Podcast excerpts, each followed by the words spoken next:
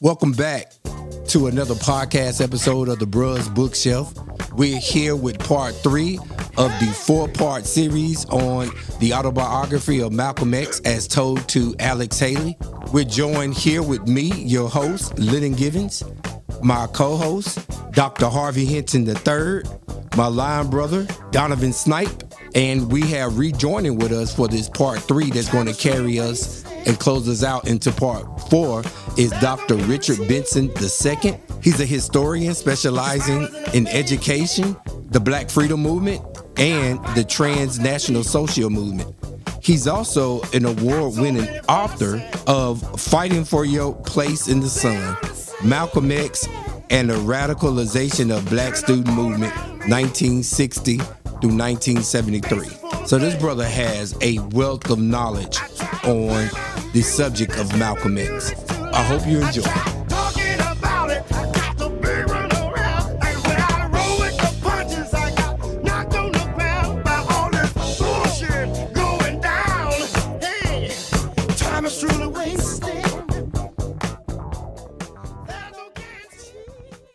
You're tuned in to the Bruz Bookshelf podcast, where we read the books and let the content drive the discussion. Listener discretion is advised. Enjoy.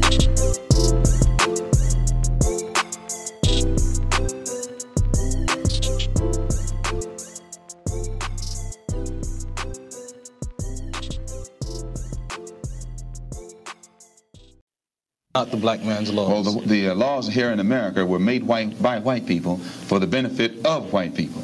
The Constitution was written by whites for the benefit of whites. It was never written for the benefit of blacks. And, and when you read the Constitution, I think in Article 1, se- uh, Section Article 1, Section 2, or Section 1, Article 1, some one of the two, and it's in the Constitution, it says that uh, it classifies black people as three-fifths of a man.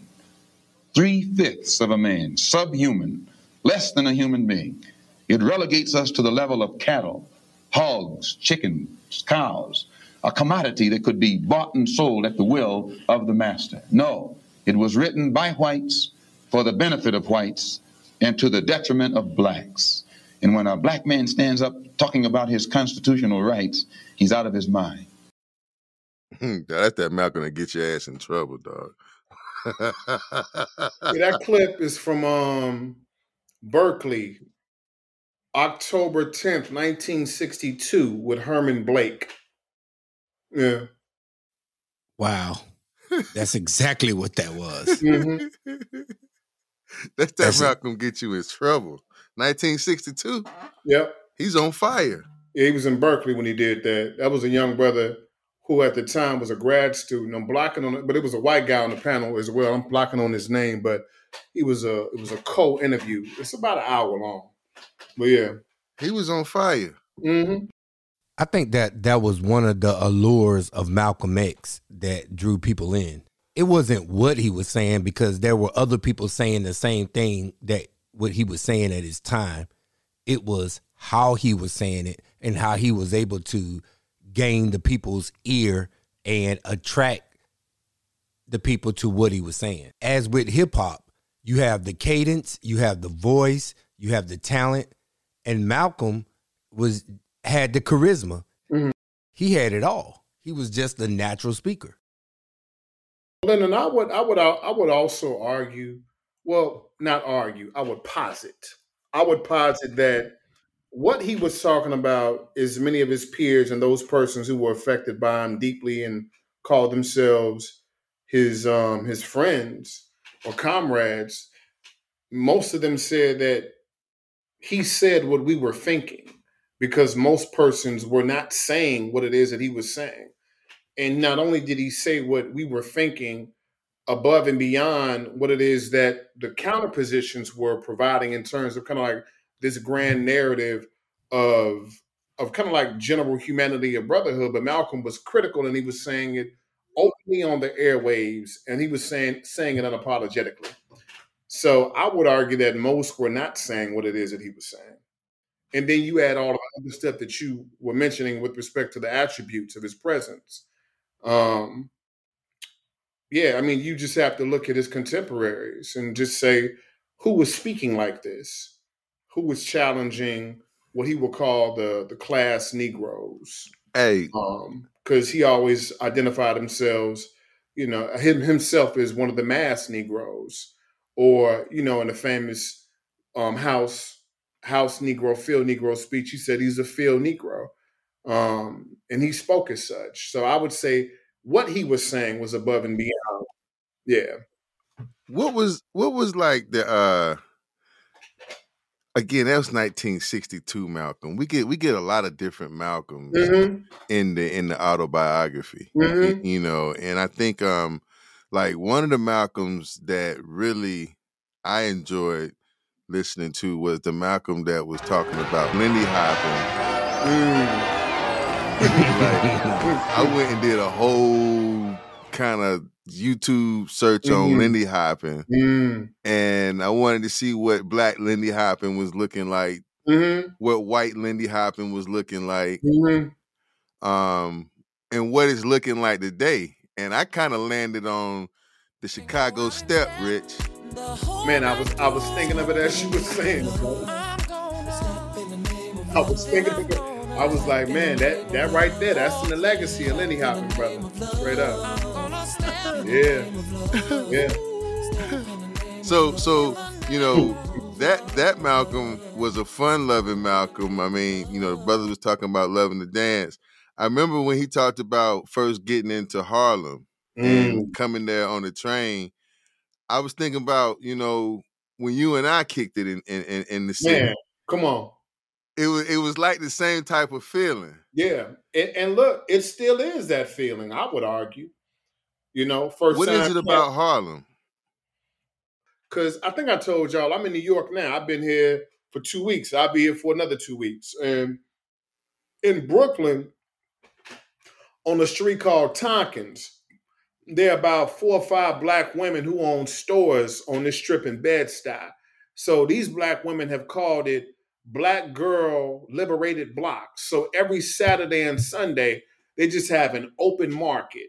So for about a maybe good three to five blocks on Tompkins Street in Brooklyn, in Bed-Stuy, they just, I mean, they selling, they got clothes, they got jewelry, they just got the whole thing. And, and it's a straight vibe. And right now, they're trying to get them moved off of the street because the residents have been complaining. Well, not all, but some. But to your point, yeah, because you know my brownstone is right here, but yeah, but a block up the street, this strip of stores is literally on Front Street. It's not like folks are going to the mall. You know what I'm saying? Having to drive out to the DeKalb Farmers Market and get their stuff. It's like no, it's it's right here. And you have a real close relationship with the owners because you live with them. Right, because you're living right there with them. Yeah. Exactly. It's a it's a sense of business and enterprise. Yeah. so mean, imagine how Malcolm felt. I mean, when Malcolm, he was exposed to that. Malcolm was able to find employment that supported his lifestyle mm-hmm. with very little effort, and like be good at the employment. Like he mm-hmm. was, he was a good server, for lack of better words. You know, he was a good uh porter, for lack of better words. You know, he he he kind of knew how to. You know, he he was a good shoe sign guy, for lack of better word. He knew what it took to make another person feel good. Um, I mean, he knew what the bottom the bottom dollar was getting to the bottom dollar, mm-hmm. and he mm-hmm. had no problem, you know, exercising some cool to get there. Yeah, I mean, you know, and it's funny because to your point, Harv, um, I think in in in every phase, like you were talking about, which Malcolm that you probably have been most interested in reading about, depending upon where you at in the autobiography. I think in every phase, you know, his charisma comes through. So that aspect of his personality is, I think, is is very pronounced. The charismatic Malcolm you can see in each phase. Um, he's charismatic in that formula that Lenny's talking about. That that yeah. speaking. He, he's yeah. he, even when he's on fire. Yeah. There's still charisma with. If the master's if the master's house caught on fire, the house Negro would fight harder to put the blaze out than the master would. if the master got sick, the house Negro would say, "What's the matter, boss? We sick." we thick. And you know, and, and it's comedic too. Some some aspects of it are comedic. He's um I mean absolutely. But but both of y'all know one of his running buddies when he was washing dishes at um Small's Paradise in Harlem was uh Redd Foxx. Redd Foxx. So Malcolm gave some of his earliest talks, whatever, and you know, Redd Foxx is like, he's like, look, man, you spitting truth, but you're not gonna really be able to grab these people unless you actually make some of them laugh at some point. So at that point, he began to actually adjust his lectures to infuse some comedic aspect in order to gain people's attention and also to keep their interest. So, like when know, he says things like the white man, your friend, the white man, your friend, took your language away from you during slavery. The only language you know is his language, you know, your friend's language. So you call for the same God he calls for.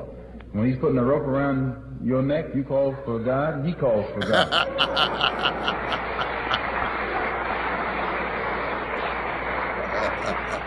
and you and you wonder why the one you called on never answers you. Right.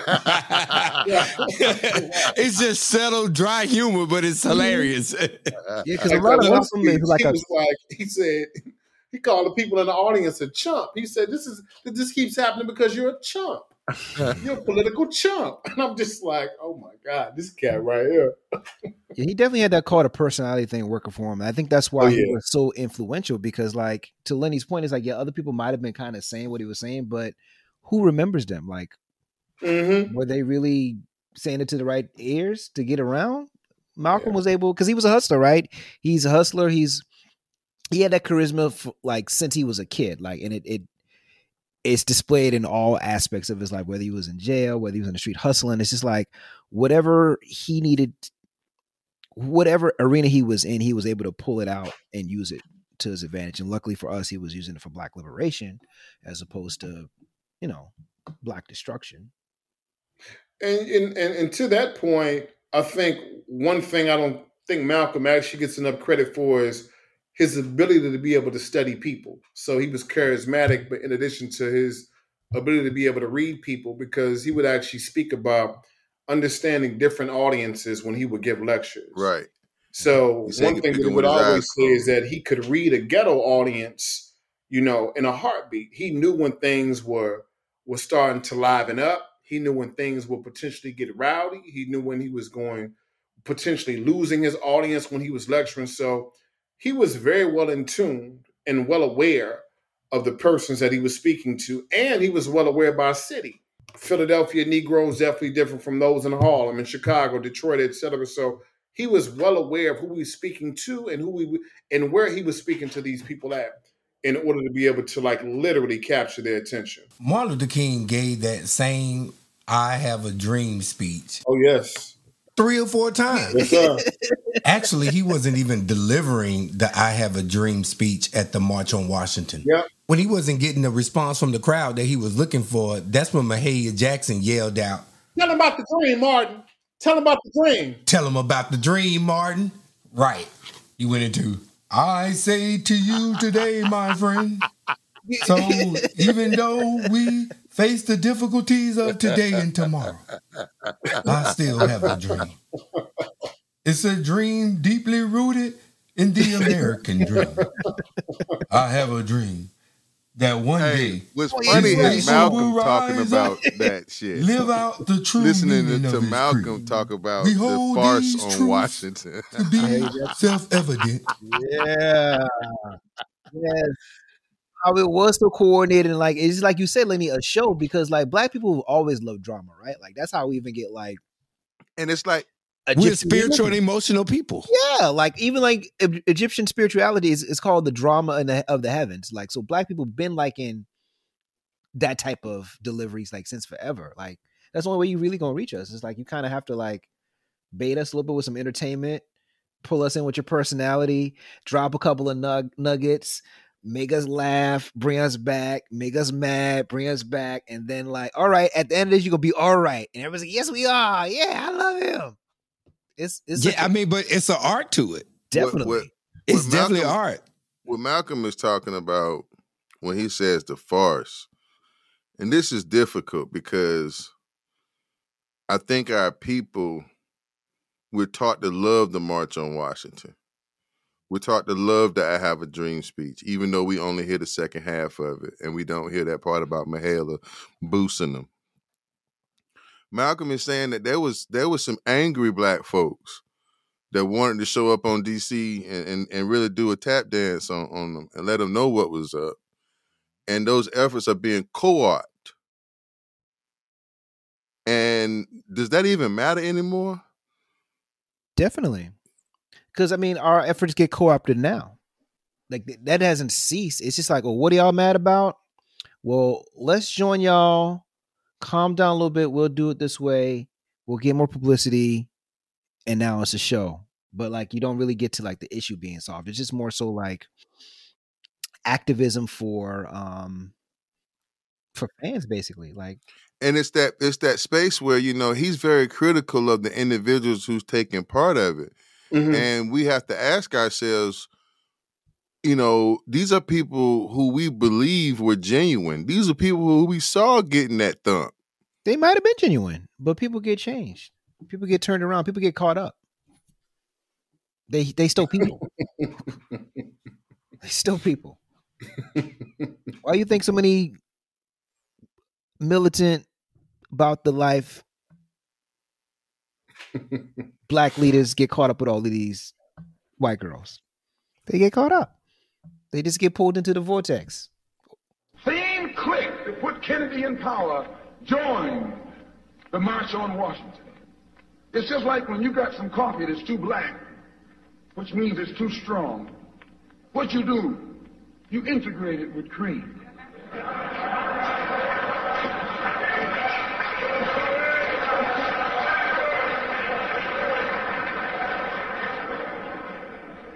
You make it weak.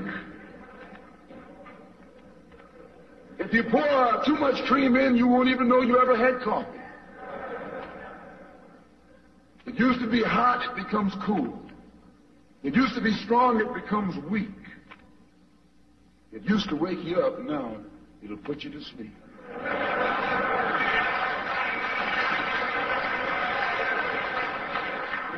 This is what they did with the March on Washington. They joined it. They didn't integrate it, they infiltrated it. They joined it, became a part of it, took it over. And as they took it over, it lost its militancy. They ceased to be angry. They ceased to be hot. They ceased to be uncompromising. Why, it even ceased to be a march. It became a picnic, a circus. Nothing but a circus with clowns and all. You had one right here in, in Detroit. I saw it on That's not going to get you in trouble again. Clowns One they don't want to hear, bro. You better cut that off. It was a takeover. When James Baldwin came in from Paris, they wouldn't let him talk. Because they couldn't make him go by the script. Because they know Baldwin's liable to say anything.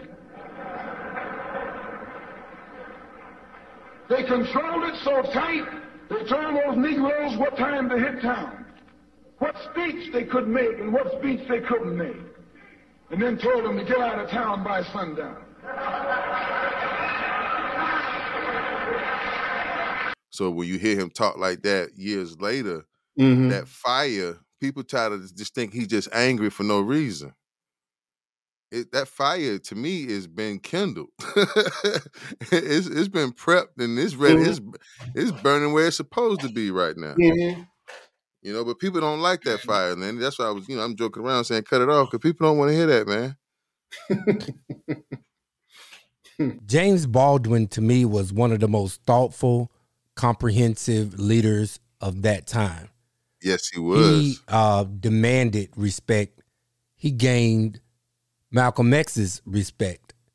So much so that he was sought after by mm. the Honorable Elijah Muhammad himself he spoke about it in that book, in his book, The Fire Next Time. So when I say there were other people speaking like Malcolm X, mm-hmm. uh, I was referring to people like James Baldwin. Mm-hmm. And James Baldwin, um, if you ever listen to him, man, he just have those words. Mm-hmm. Yeah, James Baldwin was the first person I uh, heard say, and it's been rephrased in so many ways. But he said to be a Negro in this country and to be relatively conscious mm-hmm. is to be in a state of rage almost all the time. so, like I said, James Baldwin was that dude. Bro, I seen that that interview where where Malcolm and James Baldwin and they going at it. I mean, it's mm-hmm. it's it's they going at it. And then, you know, James Baldwin makes this comment about not wanting to be called a black man. He just wants to be called a man. Mm-hmm. And Malcolm's like, uh, you know, I question any man. I question any man like Jimmy Baldwin and that just wouldn't be labeled as a black man because what kind of man wants to lay down his blackness just to be labeled a man? He just he just kind of I thought he was gonna say something else. I thought he was gonna mm-hmm. kind of jab him on his sexuality or something. And um, but no, he didn't, right? And and Baldwin comes back, he's like, Well, I just revealed Brother Malcolm's his his his naivety to his the cause and um, how mm-hmm. much he cares about his people but he seems to not understand that his orientation to theology is no more truer than the one he's trying to criticize. I mean, he just said it in such a way that just like chopped him down, man. Just like you know, I you think believe James some Baldwin won Now, that debate. Oh, James Baldwin just like won, stood up, dropped the mic, you know, turn around, James Brown split, and and, and moonwalk out the room. You know what I'm saying? What you say, Donovan? I was saying then what, and then let, and then mic drop. That's all. He just Yeah. And it's funny because like in the moment, in the moment, it's like, yeah, he bested him, but eventually he adopts what it is that Malcolm was trying to get him to see at that early stage during the debate. Absolutely. So the Baldwin that you see then is now forever changed moving forward based on the continuous deaths of all of his friends, Evers, Malcolm, and King. Yeah. Pissed so him off. he has to he has to really reposition his thinking about what it actually means to be a black man in America. Right. Ain't that something? Yeah. Can't run from it. Cannot run from it. You can't even be optimistic and and and just say let me just wrap around my, uh, these people and just love them because you can love them, but you would love them right to your grave. I mean, I don't know what's wrong with that though, Lenny. I think that's what we was talking about on the other, you know, last time. Mhm. You know, I, I'm starting. To, I was thinking about that, and like, you know, what does it mean that a, a man's loyal? Like, I think, I think, you know, looking at Malcolm this time around at this stage in my life, I was disappointed because I didn't, I didn't, I just didn't. It it, it, it, it was it was for a moment kind of hard to believe that he believed certain things, Mhm. but then when I went back into where I was, you know, when I'm 20 years old Mhm. in you know 1990 you know 98 Mhm. you know that era and i'm listening to malcolm i'm hearing a yakub story i'm Mhm. hearing wu-tang Mhm. i'm hearing you know x-clan you know Mhm. it's all kind of in that space so it's like yeah man the white man man you know it's easy to kind of Mhm. take it in then now i'm listening to it and i'm like man like like yeah man like damn malcolm like like I, I like i would be really curious to see what he would be like if he was today like would he be as as smooth as obama or would he be somewhere in the jeremiah wright space? Like how would he be today if he was still if he was still kicking? I think his thoughts on the um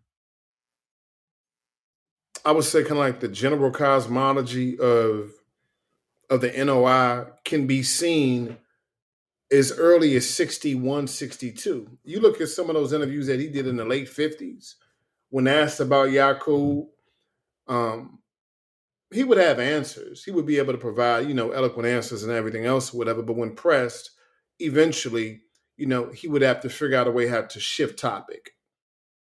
So he wouldn't even defend Yakub after a certain point. Then you look at Malcolm, who I would even argue by the time he gets to 62, 63, doesn't even necessarily mention it. And when brought up, by this point, he's beginning to give a more objective answer as relates to Islam. He may still hit it with, you know, Mr. Muhammad teaches us thus and so, or whatever, but you really can't find too much about him even mentioning Yakub post 61. Then after Mecca, Not at all. It's out Not of at, after Mecca. not at all. They probably was in, in, in Mecca talking about what Yakub. Yeah. They was passing spliffs. They were doing all kind of shit. he, he was completely off guard in Mecca. He just was completely taken aback by that experience. That's like um Lenny. We can relate this. Like when you find out something's a chapter tradition, and then you talk to somebody who's been in the chapter longer than anybody else. I'm like, what? When we started doing that? Right. and, and- but we think we think it's uh, it's been a staple forever. Yeah, and they're like, huh? Yeah, but it'd be like an '80s bro. You're like, hold on, the '90s bro started this. They had they led us to believe that this is tradition. You just don't start something and say it's tradition. And I guess you can if you But can. that's what I I'm mean, saying. Nobody, keep doing it. nobody wrong. Nobody lying. It's just, Yeah. just different, different coin, different As long as sides you of do it three story. times, it's a tradition. So I guess. but you know what? That was one of the things that I found remarkable about uh, Malcolm X was how strong he was in his convictions. Uh, and but but how he wasn't married to being right. He was more so married Oh, to yeah. the truth. Yeah. The Right. Pursuit of truth. Yeah, he he was. Yeah, to the pursuit of truth. role in teaching against women. So he had written a written a letter back to one of his cousins, and he was saying, you know, he wished he had more time. So this letter he had written later, 64, about 65, and he was just talking about how he had taught the brothers to spit acid at the sisters. And that he would be critical of many of the women if they wanted their husbands to be at home, and then he would say things like that they were taken away from the business of building the nation and that of Mr. Muhammad. He said he wished he had time to go back and undo much of that bad teaching that he had done with respect to not supporting black women. Um, and he said that he was wrong. In every country that you go to, uh, usually the degree of progress can never be separated uh, from the woman. If you're in a country that's progressive, the woman is progressive. If you're in a country that reflects a consciousness uh, toward the importance of education, it's because the woman is aware of the importance of education. But in every backward country, you'll find the women are backward. And in every country where education is not stressed, it's because the women don't have education. So one of the things I became thoroughly convinced of in my recent travels is the importance of giving freedom to the woman, giving her education, and giving her the incentive to get out there and put that same uh, spirit and understanding in the children. And I frankly am proud of the contribution that our women have made in the struggle for freedom. And I'm one person who's for giving them all of the leeway possible because they've made a greater contribution than many of us men. So in that sense, it's like I think I don't think that him having the ability to think to, to think critically um, was was was was literally taking the back seat in any way, shape, or form to his ability to be highly invested in what he believed in. I always feel like he was constantly rethinking about his positions. Plus, you know, you asked me, or you all asked me a question about how I felt about like my first time in New York, you know, literally getting off the M60. And, you know, in Harvard, we talked about kind of like our experiences. We was in New York at the same time. You have to remember at this time, well, and it's really not too much different now, but Harlem is like, like, it's like the literal mecca of, of, of all this diasporic black culture meeting together in this small ass space between 110th up until about 154th from river to river. That's not a lot of space, but you got folk from all over the planet who are identifying as some aspect of black on the spectrum who are here. And these people are street orators, they're intellects, you know, they're The they're like- Renaissance, the Harlem Renaissance. Right. So these persons are challenging Malcolm. So these persons Mm. are also challenging Malcolm on. Tell us more about this Yakub. So he ain't even necessarily got to get this from the white press. He has to defend this in spaces where folks. Hey, what who did are Gregory? What did Gregory say to him? Elijah Muhammad said, "We uh, he, Malcolm couldn't even say the word. What did he say? I'm assuming he called him a pimp. Yeah. I mean, I, I mean, I mean, you know, in, in terms of dealing with that, I mean, Elijah Muhammad didn't have any. I mean, he didn't have any alignment with the with the continent of Africa. Queen Mother Moore taught that to Elijah Muhammad, but but taught it to Malcolm prior to that of having a deal with Elijah Muhammad. So it's like people are challenging Malcolm on so many different points because they want to align for you know this this political program that he's unveiling while he's still with the Nation of Islam. But at the same time, they're also challenging him on these points. Like, yeah, I agree with all of this, whatever, but you don't have any historical basis to be able to provide evidence for Yakub, brother. So check this out. I thought it was interesting, like how in the beginning of when he's telling his stories, he's using names and stuff. Mm-hmm. But in the latter part, he's not using names. So he's not talking about who he's studying with. So, you know, I meet Dr. Clarke, John Henrik mm-hmm. Clarke, and Dr. Clarke and um, talks about studying with Malcolm and mm-hmm. being Malcolm's study guide. So so Rich, is that who he's talking about? Is is Malcolm are these the kind of people who you're talking about that's helping Malcolm get a real historical understanding? People like uh, Dr. John Henrik Clarke, people like Dr. Ben Jochannan, like folks like that? Yeah, two of many because remember Malcolm had a shadow cabinet and it was men and women. So you had Vicki Garvin, you had Henrik Clarke, you had Ben Jochannan, you had um um you had the brother that was in Detroit, uh, Shrine of the Black Madonna. I'm blocking on his name or whatever. But you have folks who are across the country because remember, as the national spokesman, he's in and out of every major city, from San Fran to New York, DC, etc. So he's coming in contact with with the literal high level intelligentsia of Black America in every major city that he travels to because of the gravitas. So he's speaking, folks are showing up. Then he's like literally holding court in people's houses. So in Detroit, you know, you got James and Grace Lee Boggs. Then you got the contingency in Chicago coming out of the university folks. You got folks in Philadelphia. So wherever he lands, you always have kind of like this old guard of black folks who were activists pre that of Malcolm, who would have been kind of the contemporaries of Elijah Muhammad, who are Garveyites. You know, these folks are CP folk. You know, these folks are African blood brotherhood folk or whatever. In all of these major cities. And they're providing Malcolm with a lot of tutelage and support as well, men and women. So wherever he goes, folks are constantly challenging him and then also providing him with tutelage as well. So you get all of that going on. Then you're going back the temple number seven to deliver your lessons, you know, to deliver a national address, whether it's in Chicago at the McCormick Place or, you know, somewhere in New York, whatever. And you're sprinkling all of these lectures and talks, you know, with this very eclectic influence of information that you're getting from not just New York. Well, first of all, not just the Nation of Islam, but from all over New York, then all over the tri state, then the breadth of the East Coast, then the breadth of the nation. Because remember, at one point, Malcolm was leading temple, he was leading the temple in New York, DC, and Philly until they could actually provide, you know, find persons to run the temples. So he's all over the place. And it's reflective in his talks. It's reflective, you know, it's reflective in what he's doing. I mean, the one speech that you played where he's talking about who taught you to hate what it is that God gave you I mean, he spent almost about a good five or six months in LA. And he was LA at, at, the time for that particular speech because he was learning how to put together a newspaper.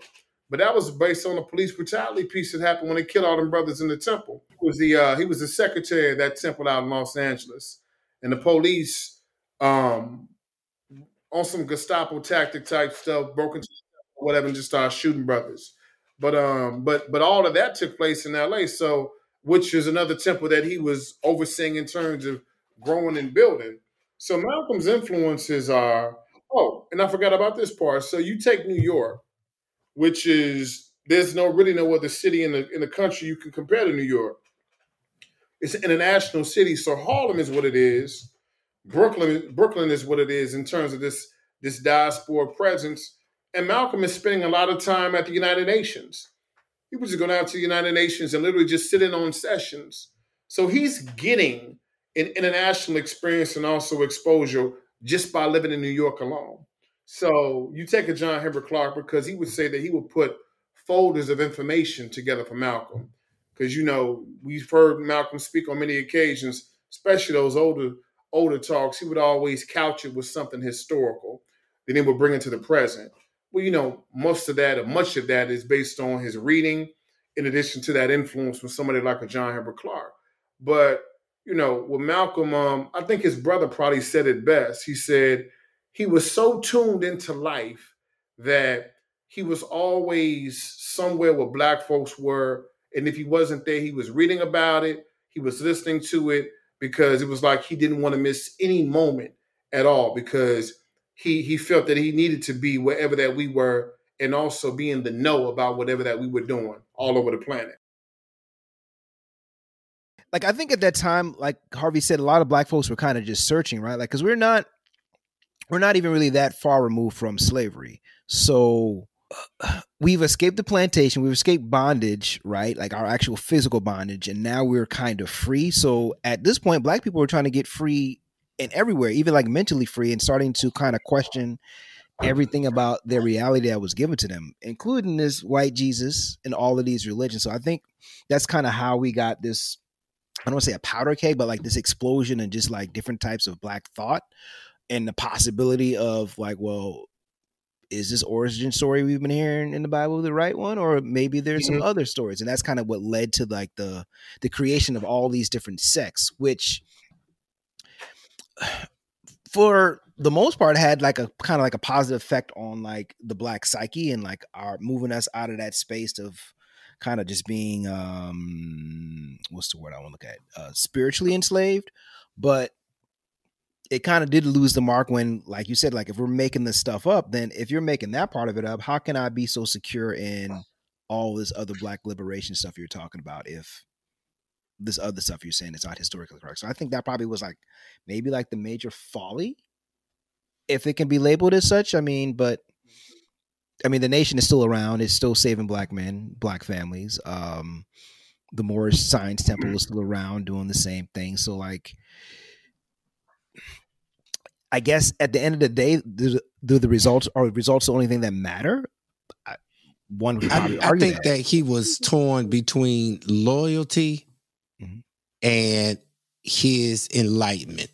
Well, well, I think I think before before he's torn between that, I think he um there's a point and it's in this space where he's preparing to defend um the minister where he begins to separate morality from his conversation and he's st- he's starting to talk more about politics and social conditions and people's, you know, um, humanity in the broader sense.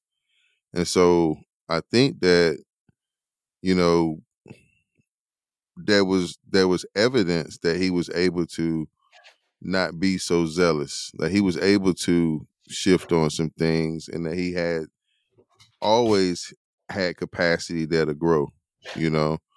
But um I think I think he he I, I don't. I think he. I think he demonstrated that very early that he could shift on his on his point of view when it came to the importance of religion and and and like I say, removing that that moral conversation. You know, um, I, I, I, let me jump in right quick. We did see a part where everything went down and his loyalty went up when he at one point I felt in the book that he became a little desperate and he became it became more of one of those things where Elijah Muhammad was like his dad. And it almost was like hey look you messed up. I can find this. I found this in the Quran. This where he was acting as his attorney. Like I can defend you. I love you. Don't uh, don't leave me. You know, my dad left me, mm-hmm. my mother left me, and it was like this feeling of I don't know. Maybe I'm reaching. Help me out, was Doc. that it? I, I don't no, know. maybe you know, it's, it's this feeling of abandonment because he was abandoned as a child, and and the nation has grown to be his family. He mm-hmm. he he disassociated himself from his blood brother for this, and now yeah. you're about to kick me out. Please don't kick me out. Mm-hmm. Okay, I know you fucked them hoes. We can defend that.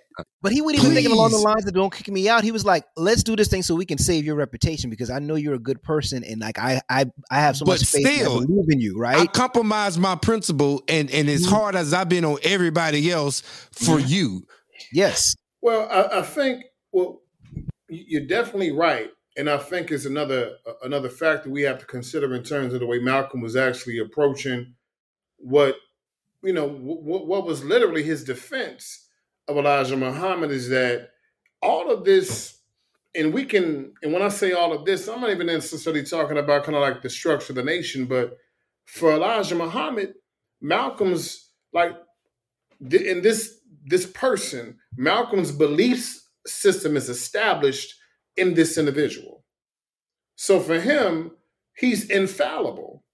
So to now find fault in this person who is literally, as he would always repeatedly say, he was lifting him out of the dead, he has to now go back and reconsider and reconstruct what it is that the belief system is, in addition to how it is that he literally has has pedestalized Elijah Muhammad. Because remember, like what it is that you get and I'm going to use this as kind of like a generic example, but I think most people who've seen Spike Lee's version or whatever for that one particular scene, but it wasn't just that scene. That happened on several occasions throughout Malcolm's career as he was in Harlem, where folks say, Are you Elijah's pimp? Mm. So in that particular scene, it's like, okay, well, you're literally being, you know, the one who's doing the most marketing, who's mm. doing, you know, the most with respect of advertisement, the most with respect of of literally recruiting, um, like recruitment based, the deification of Elijah Muhammad, to which you also have fallen victim. Um, and and then with that, now he's even willing to forego his own principal behavior as relates to what he's been critical of others in terms of whether it's fornication, you know, whether it's marriage outside, or, or I would say fornication, sex outside of marriage, etc. He's willing to forego all of this in order to make an exception for what the foundation of his belief system is, which is Elijah Muhammad. But I'll go back a little bit further because you you brought up the whole thing around around exploitation, and we identified from where we from in terms of like like you know no this is this is pimping. I think people don't really understand something that I've been talking about for years in terms of really analyzing Malcolm and the evolution of his own thought, his own ascendancy, and then that of the Nation of Islam in terms of the political economy of the Nation of Islam. So Malcolm enters a nation which, in, in which they're at a point in 1952 of approximately 400 people, and 400, from what I've been informed, is a generous number. So by the time they hit you know, the pinnacle of the of the of the membership of the Nation of Islam with temples all over the country, they're at about 40,000. And you can look at the autobiography from which the epilogue, and Malcolm mentions this on other occasions, he would say something slick like, well, you know, I don't know. Those who say don't know, those who know don't say. Right. But he gave a number at about 40,000. So what does that mean? Now we're talking about a small storefront sect with maybe two temples in Detroit and maybe in Chicago, maybe in New York, but but competing entities as well, because we all know that churches are driven off of membership, which in this case means tithing. So the Nation of Islam had a mandatory 18% tithing mandate for 18. each and every member. 18. In addition to in addition to selling papers in addition to in, in addition to the barbershops, in addition to the hair salons, in addition to the pharmacy stores, all things that were nation business, the members patronized for the purposes of being able to ensure that that dollar turned over 10 times at minimum before it will leave nation business or based business um, enterprises and before it will leave out into the greater community. So what does this mean? By 61, 60, 61, the Nation of Islam had become the richest black led organization in the country. And it was it was it was placed at a number of about six million. So what we have to do now is put six million in an inflation calculator to see what six million dollars in terms of purchasing power was in 1960 versus that of 2022. So that said, the nation is growing, Malcolm is evolving. So what you get out of a nation, out of the Nation of Islam, when Malcolm is getting out of prison, first getting there in 52, in the late 50s, etc., it looks a hell of a lot different in terms of what it is that they stand to lose by 60, 61 versus what they what they stood to lose earlier. They can talk, as we would say, cash money shit about a whole bunch of stuff when they first getting started because they don't have much to lose. By 60, 61, this has grown into an enterprise that has coast to coast recognition with a membership base that's continuing to explode. Malcolm cannot jeopardize. Say what you want. So Take what, what you're you need. doing now is they would say you are, excuse my language, you are No fucking blood with on the the bread. You fucking with the money. Can't fuck And with the money, not gonna allow Malcolm. you to What do you doing? Right. We are not going to allow you to do Fucking that. with my So it's, it's a lot to be said all about my that. Uh, popping out of nowhere, just revealing themselves, Malcolm. I'm gonna have to censor you because you you. No, we're gonna have to sit you down because. and then the other thing is that you have to understand. Let me like, stun you real quick. like, like, like, like, what are we talking about? What we're talking about essentially is those, not just Elijah Muhammad, but anybody who's in the capacity of either one or two spaces. Either you are leading a temple, or you are a supreme captain or a captain over a mosque, which is, as, as we know a little bit about the Nation of Islam, that is the head of the paramilitary sector, the fruit of Islam or whatever, or you are literally the one who's standing, preaching, delivering when you're leading the mosque as a head minister. I mean, you're getting paid to show up and preach. You're getting paid to show up and and and, and, and facilitate the paramilitary. We're not talking about you having to work at UPS or you having to you know have hard manual labor, whatever. You showing up in a suit, blue tie, whether it's bow or whether it's long, etc., in order to engage in people and fish and recruit throughout the day, and you're getting a salary to do this. Do you think we're going to allow you to now mess up what it is that we identify as a national cash cow that's continuing to grow because you're having you're having a war of consciousness with what it is that you think that Elijah Muhammad should or should not be doing in terms of extramarital affairs? Are you going to go along with the program? And if you're not, we would rather ostracize you or eliminate you than mess up the forthcoming bread that's going to be even larger than what it is now. you just really established a motive. You really framed that. I, I like the way you put that because I, I was thinking something along the lines of a little different. Mhm. You, you really, I, I was thinking more of the still kind of going in the exploitation part and how it was very contradicting. I read the Manning Marable book, uh, Mhm. Reinvention of Malcolm X. I, I'm gonna have to be honest, y'all. I read that. I read that first, right? Mhm. And what Manning Marable did was he pulled a lot of documented FBI files. Mhm. That's where he got a lot of his research. And it went into deep detail about the inner workings of the nation and what the FNOI was actually doing. Mhm. In terms of the paper, actually, Malcolm started the paper, Yeah. right? But in terms of uh, the paper, Muhammad speaks. Mhm. Um, you had to sell X amount of papers, And if you didn't, and got you, had to reach reach a quota. And, if you didn't, What happened, Rich? Yeah, you got beat. they beat your ass. Oh, and then the other thing is that they don't talk about is that you either so if you did not meet your quota, you had to do one or two things. You were either physically reprimanded or you had to buy all the papers that you didn't sell. Da- da- yeah, so so Yeah. so when you when you Malcolm start Martin really Huey. when, when you start Malcolm really Martin breaking down Malcolm the inner Huey. workings of the shit. of the black Muslim organization, it was like a it was ran like a street gang almost.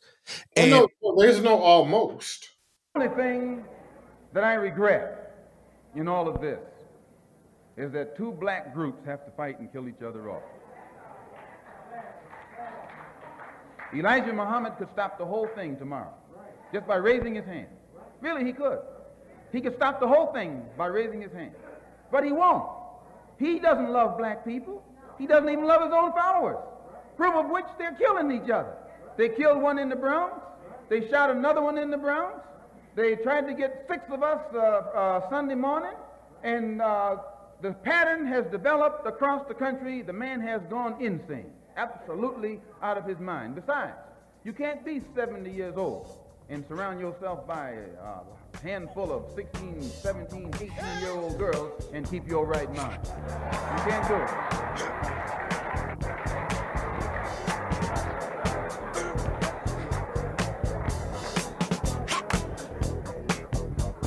Thank you for listening and join us next week as we wrap up our four part series on the autobiography of Malcolm X as told to Alex Haley.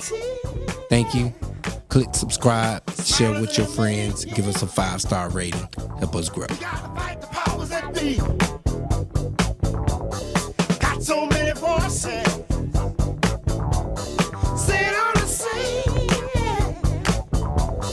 Giving up